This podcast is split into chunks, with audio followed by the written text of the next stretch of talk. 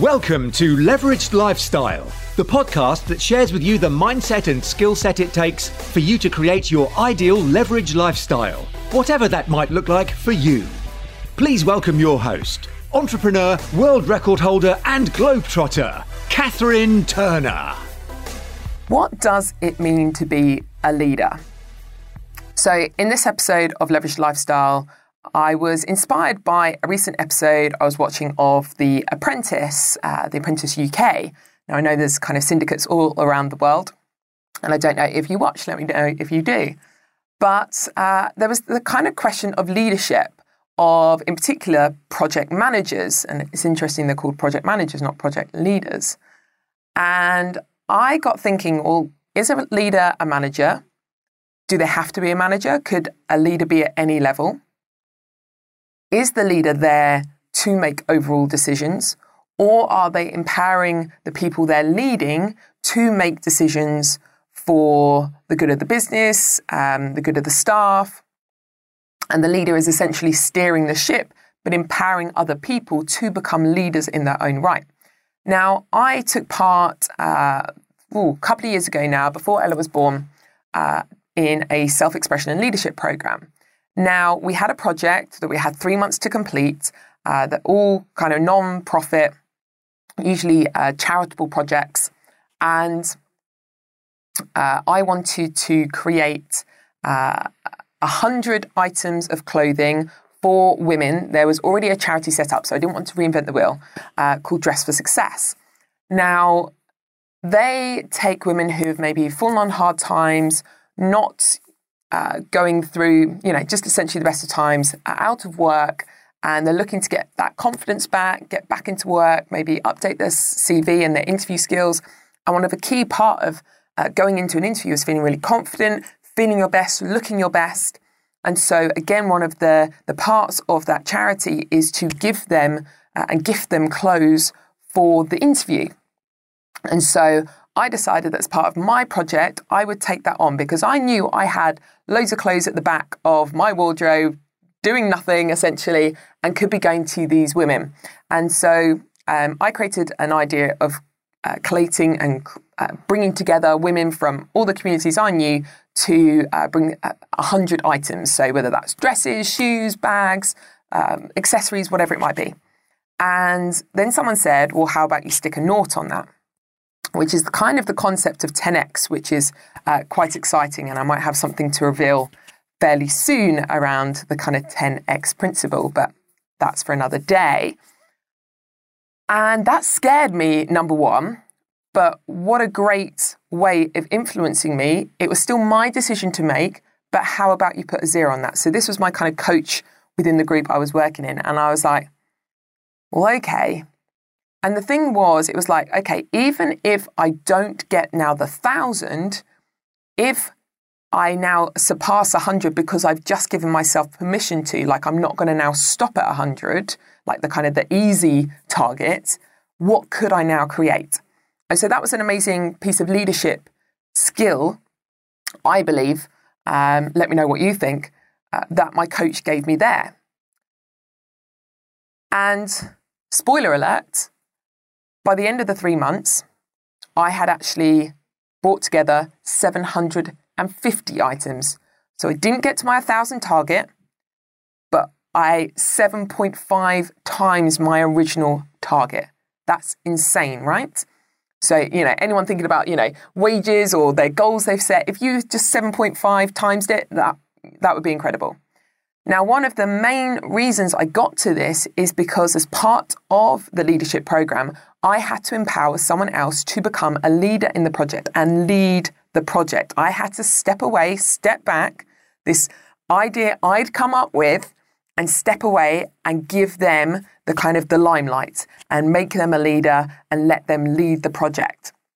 And so, again, I would steer, I would give ideas, I was obviously still part of the project uh, and helping out, but asking them what they needed of me. Uh, the amazing thing is, again, I don't think I'd have got to 750 if I hadn't have brought in uh, my friend, this other leader that I created and empowered. And the most important thing for me was actually not that we got to 750, and not that we've obviously helped way more women uh, and Dress for Success in particular, uh, which was obviously fantastic.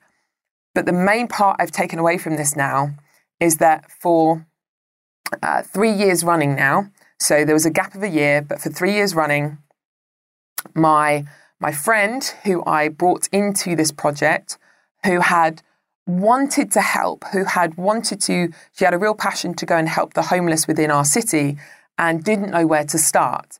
And the idea I planted of people having surplus items in the back of their wardrobe, in the back of their cupboards, in the back of their drawers, and they could be giving that. And it wasn't like a hardship, it wasn't like a big deal. It was actually, well, great, this is going to go to a good home. And so she decided to use that similar principle and created uh, one small thing. So going to the two main homeless charities within our city, finding out what the real key items that were needed, and then uh, literally putting it out there uh, to her communities, to her work communities. Um, and obviously, through me again, she involved me as, again. Um, I wasn't as involved as I wanted to be because I was then pregnant.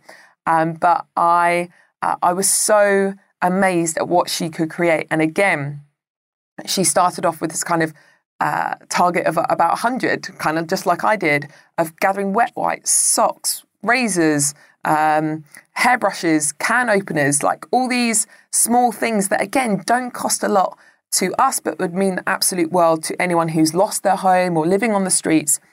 And she has now carried that forward and created this a project of her own.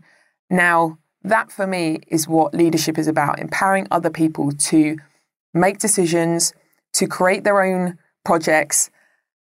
And when speaking with other people uh, recently, just over the last few days, about when they bring people into their businesses, when they train them up, when they encourage them, and then they go off and create their own businesses that seem in competition with, you know, where they've trained and, and the business maybe you started with, it's actually thinking, well, you just created another leader, and isn't that amazing what you've been able to create? And um, how about instead of being competition, someone talked about, I've, we've talked about collaboration, and I understand that term. And someone mentioned to me just last night, cooperative Uh, I'm hoping I've said that right. But essentially, being a, a, a, either a cooperative or cooperating, uh, and understanding that you can bring some some power in what you do. And again, I've seen this before when uh, you know, the competition starts in your area and you're thinking, well, how do I compete? Well, how about let's not think about competing?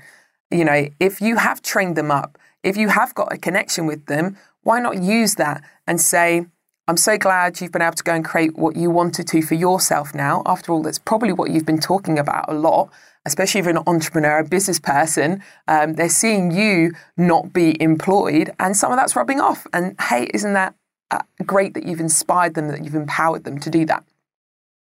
Uh, and so I think if we can collaborate more, if we can come together, if we can create um, cooperation, collaboration, um, isn't that another thing that would be great of leaders uh, to see the kind of bigger picture of it all? Um, so this is where I'm thinking: Do leaders have to be the owner or the boss? Can leaders be at all level within all levels within the business? Can they be the managers? Can they also be the, the office junior? Can they be the apprentice? Can they be the person who's just stepped in and being able to look at the business, the ideas with a fresh pair of eyes and give you a whole nother pers- perspective and lead on creating some uh, change and change for the good? Um, so that's kind of something I wanted to plant with you all. And it's not necessarily saying like, I think one thing or another. I suppose I'm just encouraging you all to step up and be leaders more and not be afraid to create other leaders within your businesses and within your work environment. Uh, and I think all of us can collaborate, cooperate more. Uh, and I think that is also a sign of a good leader. Um, so, yeah, let me know your thoughts on this episode, uh, what you think about being a leader. Um, and uh, let me know in the Leverage Lifestyle community on Facebook, as always. The link is in the show notes. And I'm very excited to announce that in next week's episode, it was recorded a couple of weeks ago, but in next week's episode, I have Sabrina Stocker from The Apprentice UK 2018. Uh, she's coming to, uh, well, she's talked to me all about life after The Apprentice, uh, what it was like at the time, and what she's up to now. So uh, go and check out uh, that episode when it goes live next week. All right. Uh, I believe there is no better time than now to start creating your leveraged lifestyle.